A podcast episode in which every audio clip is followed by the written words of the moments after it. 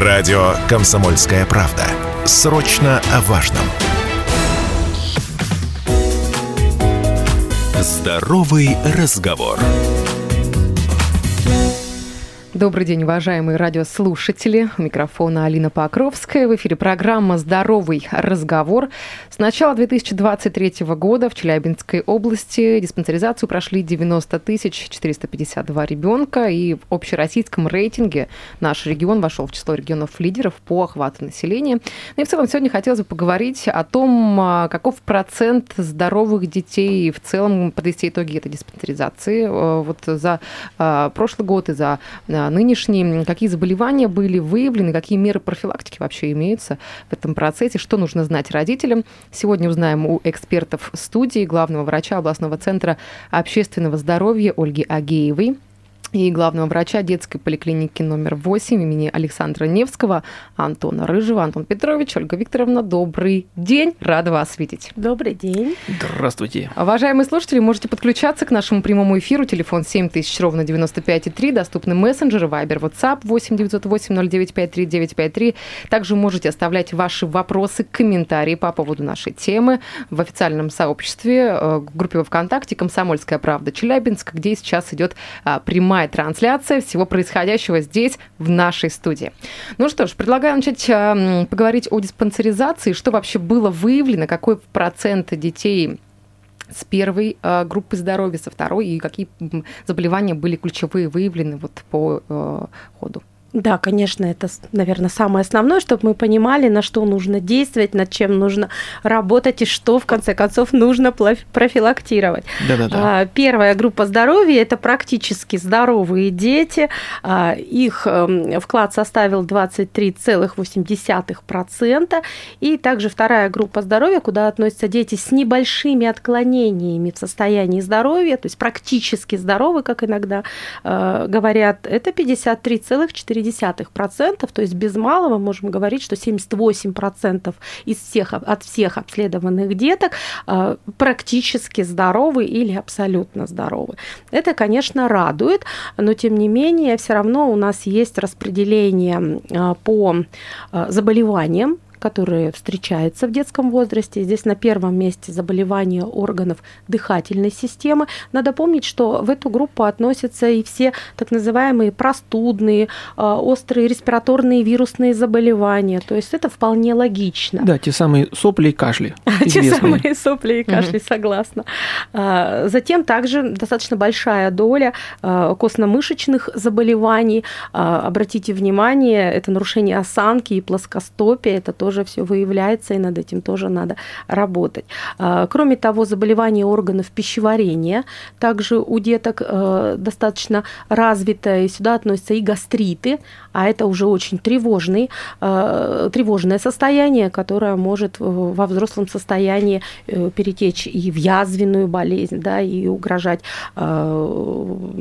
еще по ряду заболеваний. Ну, а гастриты у школьников вследствие чего? Это неправильное, нерациональное, нерегулярное питание. То есть это прямо отдельная тема, сейчас очень актуальной является. Вы знаете, на мой взгляд, еще более актуальное следствие гастритов – это употребление курительных, ну, вот этих вот э, да, парителей, это факторы риска, угу. безусловно. А как они влияют на организм? Ну, то есть за, именно на желудочно-кишечный тракт. Легкие понятно, а вот за чего страдает желудок? Повышается кислотность, часть дыма еще может и проглатываться ребенком вследствие угу. того, что он учится и хочет казаться крутым, дым, да. А, и, э, и прямой контакт есть дыма и парения. Это вызывает выработку кислотного, а, кислого содержимого угу. желудочного сока и раздражает слизистую. Вы знаете, у меня намного более интересные ну, доказательства того, что вейпер так. приводит к гастриту. Не секрет, что родители не дают своим детям деньги на вейпы нормальные родители дают Я деньги своим на обеды, на друзья, на питание. А они не покупают продукты? Конечно. Не кушают? Конечно, они не кушают, они голодные, на голодный желудок они курят эти вейпы в туалетах в своих школах, и мы с вами получаем гастриты и даже иногда отравление. Поэтому вот такая банальная, но в то же время очень простая история. Дорогие родители, контролируйте расходы ваших детей, и у вас не будет проблемы с пищеварением. Но мы сейчас, да, на этом зафиксируемся тоже. Еще к основным моментам, которые были а, в статистике представлены, вот вы сказали, да, про костно-мышечную систему, угу. то есть про позвоночник, про органы дыхания, пищеварения и болезни нервной системы. Что сюда относится? Да, безусловно. Сюда относятся и вегетососудистые дистонии, особенно которые э, вот, характерны в период предпубертата, пубертата. Сюда... Э, Просто головные боли. Головные боли, да. Это, на самом деле это очень частое проявление. Да? Многие школьники говорят о головных болях. Более того, мы как педиатры э, определяем очень часто, что головные боли очень в значительной степени возникают перед походом в школу. Да, это такое характерное явление. Это какая-то психосоматика или это конечно, не исключено, ребенок конечно, волнуется и боится. Конечно, дети не хотят идти в школу, и из-за этого у них возникают головные боли. Причем иногда это реальные головные боли, а очень часто они приходят к нам на прием, и мы понимаем, что это симуляция. Это удивительная, правдивая история, вот прямо с полей, да, вести, сводки с полей.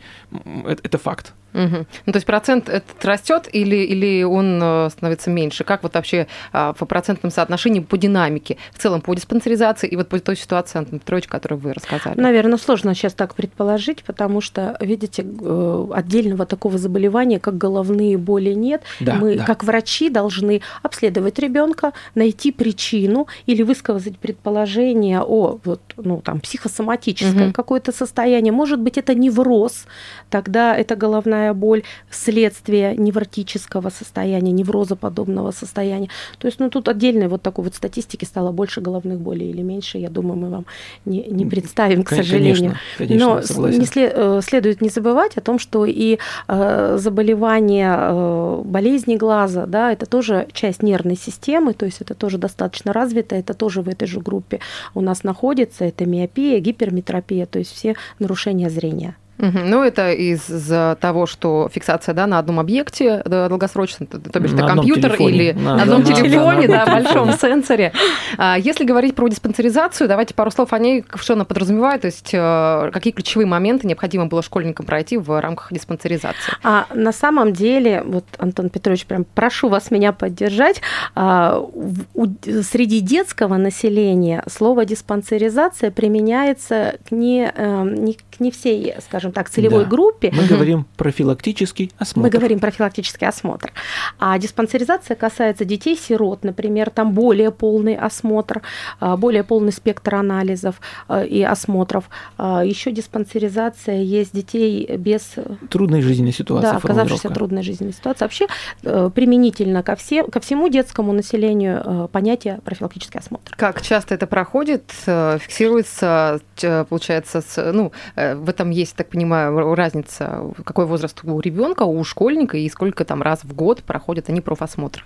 Да.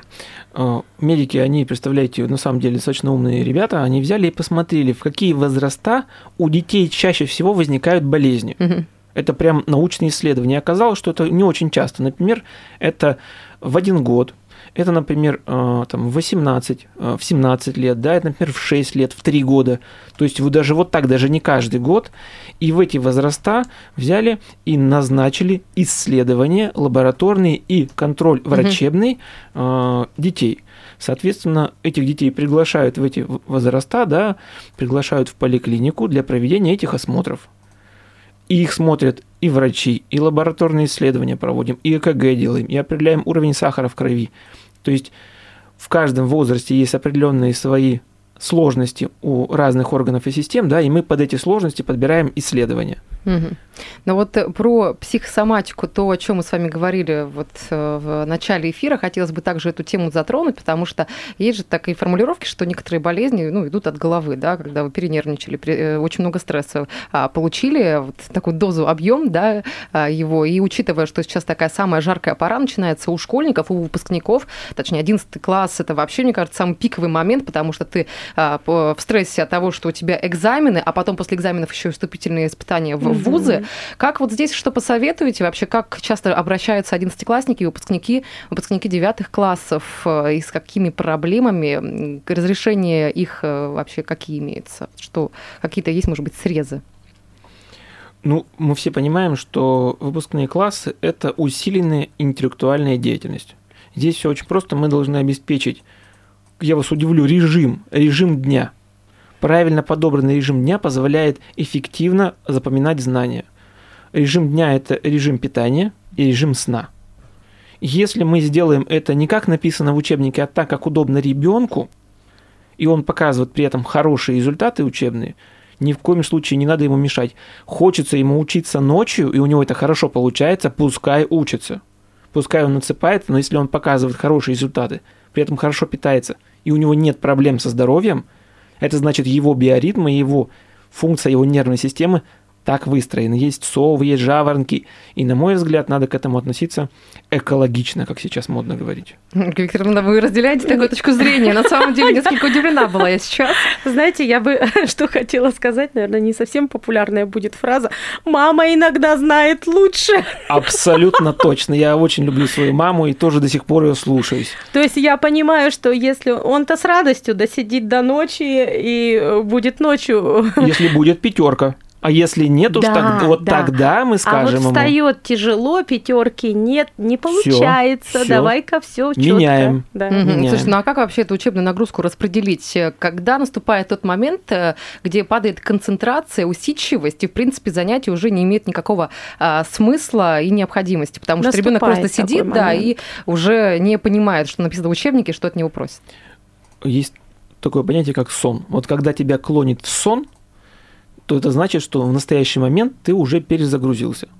А если мне сон и утром, и в обед, и вечером? Значит, я только думаю, у вас как бы... есть дефицит каких-то минеральных веществ и витаминов. Угу. Недостаток чего-то есть в организме. Поэтому я рекомендую обратиться к педиатру, рассказать, что у меня действительно у меня сонливость, у меня усталость. Такое бывает часто, например, при анемии. Представляете? Угу. Вроде все хорошо, и все, ничего не болит. Давайте объясним. Анемия – это железы. малокровие, это что такое да, анемия? Да, да, да. Анемия – это когда кровь не может переносить полезные вещества и кислород, потому что в ней ну, мало, мало э, э, э, там, веществ. Переносчиков. Мало переносчиков, да. да мало, пере... углубляться. мало переносчиков. И надо просто добавить специальных лекарств, которые увеличат количество переносчиков. Текст, угу. например, клетки есть такие эритроциты, такие круглые, круглые красивые пончики.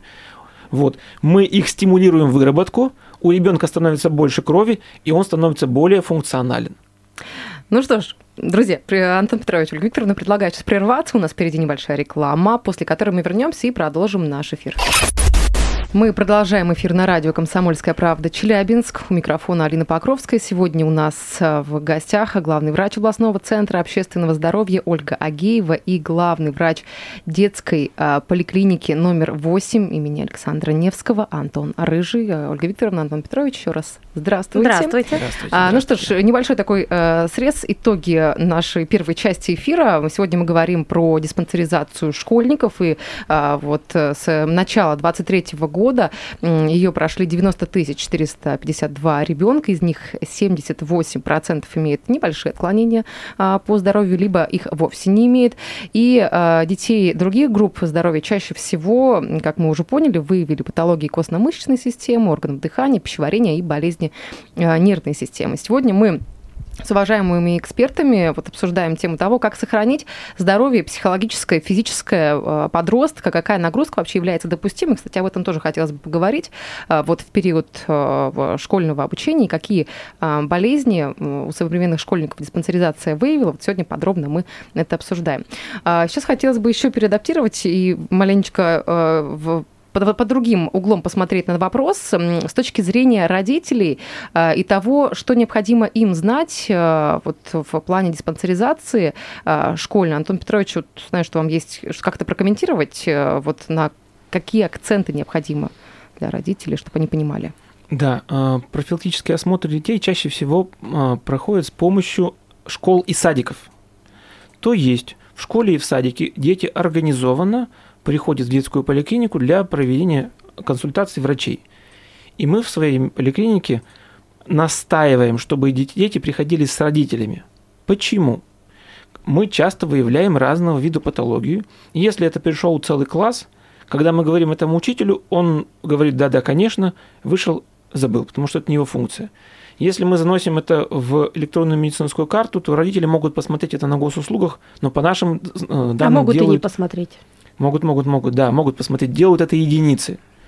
И мы пытаемся и разными способами потом доносим эту информацию родителям, чаще всего вызваниваем их Это огромная, огромная работа. Так вот, у меня просьба всех, всем родителям, которые слышат, если вас и ваших детей приглашают на профосмотры, приходите вместе с ними в поликлинику, потому что только так вы сможете узнать точную информацию о состоянии вашего здоровья, и вам потом не потребуется бегать за педиатром и просить у него талоны к узким специалистам, к лору, кардиологу, к неврологу, потому что в рамках профосмотра это все делается, все делается для ваших детей, и очень хочется, чтобы вы знали состояние здоровья ребенка, а не сам ребенок, который вышел, забыл, и учитель, которому это не всегда надо. Ну, то есть такая некая экономия, оптимизация времени на то, чтобы уже здесь сейчас выявить, уже дальше пойти там, к более узким специалистам да. через э, терапевта, через педиатра. Да. Хорошо. А сейчас хотелось бы также тему затронуть. Мы с вами начали уже говорить про м, то самое замечательное время, это экзамены ЕГЭ, ОГЭ и прочие прелести жизни, которые ожидают школьников, выпускников 9-11 классов. Сложное такое испытание. Э, какие советы у специалистов есть, у врачей, Э, вот, э, для родителей, для самих школьников, чтобы э, без сильного удара по здоровью, психике, ментальному состоянию пережить это время? Ну, давайте я начну, а вы меня конечно, поддержите, Антон конечно. Петрович. Ну, во-первых, а, наверное, совершенно без эмоций не получится. Надо это понять и осознать. Это непростой период в жизни семьи. Это важный период, это важный переломный период. К сожалению, нет волшебной таблетки, которая позволит все выучить за короткий период, все запомнить и не волноваться. А для ребенка прежде всего очень важны режимные моменты. Вот э, мы, как родители, например, не устанем об этом говорить, как врачи не устанем об этом говорить. Э, в этом смысл э, стабильности э, ребенка и в том числе и здоровья, когда он ложится в одно и то же время и встает в одно и то же время. Да, действительно, если ваш ребенок э, обладает больше работоспособностью в вечернее или даже в ночное время, и вы контролируете контролируете этот процесс и подтверждается эффективность такой работы у ребенка в каком-то индивидуальном порядке, почему бы нет, да, поддерживаете его, угу. безусловно. Но вообще режимные моменты, полноценный сон и полноценное питание в этот период, наверное, самое основное и дает ребенку э, понимание вот стабильности, ничего не происходит, все как всегда, мы просто более интенсивно готовимся.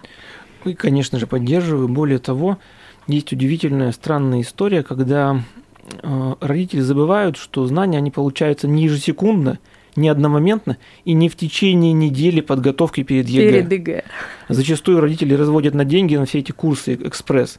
Если ребенок в году учился, готовился в течение всего года, то ему надо просто слегка обновить эти знания, и никаких чрезмерных да. супернапряжений не надо – Пардон, если ребенок балду гонял и ничего не делал, то не надо его значит, напичкивать знаниями круглосуточно за неделю до ЕГЭ. Эх, Антон Петрович, вас бы на родительские собрания, да вот а с этим вот, э, мы, с этим вот посылом. Мы же объяви, не объявили, да, что Антон Петрович э, отец шестерых детей, и у него есть огромный опыт я не просто хожу ну, на собрания, скажу честно, не очень часто, но я просто, просто так хожу в школу, чтобы рассказать детям что-нибудь интересное. Например, я нахожу, хожу на уроки разговора о важном или разговариваю с трудными подростками, угу. поэтому я бываю в школах да. лично. Вот э, как раз-таки, насколько, э, ну, я с Ольгой Викторовной сказала, да, что Антон Петрович является отцом шестерых детей, Ольга Викторовна, у вас тоже есть э, ребенок, и почитала некоторые исследования, которые провел научный центр здоровья детей, показали, что ежедневный объем образовательной нагрузки вот учащихся основной школы, то есть с 5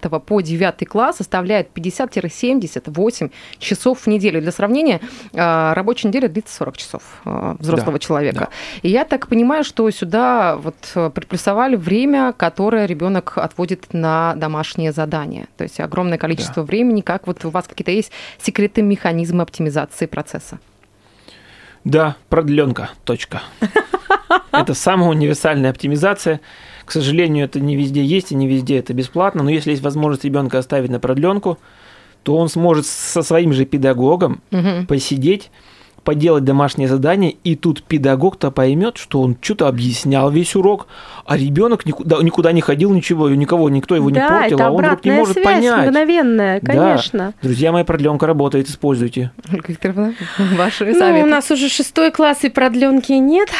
Ну, я стараюсь все равно держать на контроле, хотя кто-нибудь со мной поспорит, наверное, да, и скажет, что надо давать свободу ребенку. Давать свободу и по попе. Понимаете? Мы стараемся, например, какие-то э, вещи, ну, там, слушать в машине, э, если есть возможность посещать музеи, для того, чтобы подкреплялось все, все знания еще подкреплялись какими-то такими моментами, чтобы ребенок лучше запоминал и понимал, что, в принципе, учеба это не нудная зубрежка, а это интересно, там, история, география, да. это же очень интересно. То есть, ну, я прохожу снова весь процесс обучения. Ну, то есть совместно вместе, чтобы я стараюсь поддержкой опоры да. А, ребенку. А, Еще хотела бы затронуть момент э, по поводу а, пищеварительной системы. Мы с вами на самом начале да. говорили о том, что в рамках да. диспансеризации это было выявлено у детей.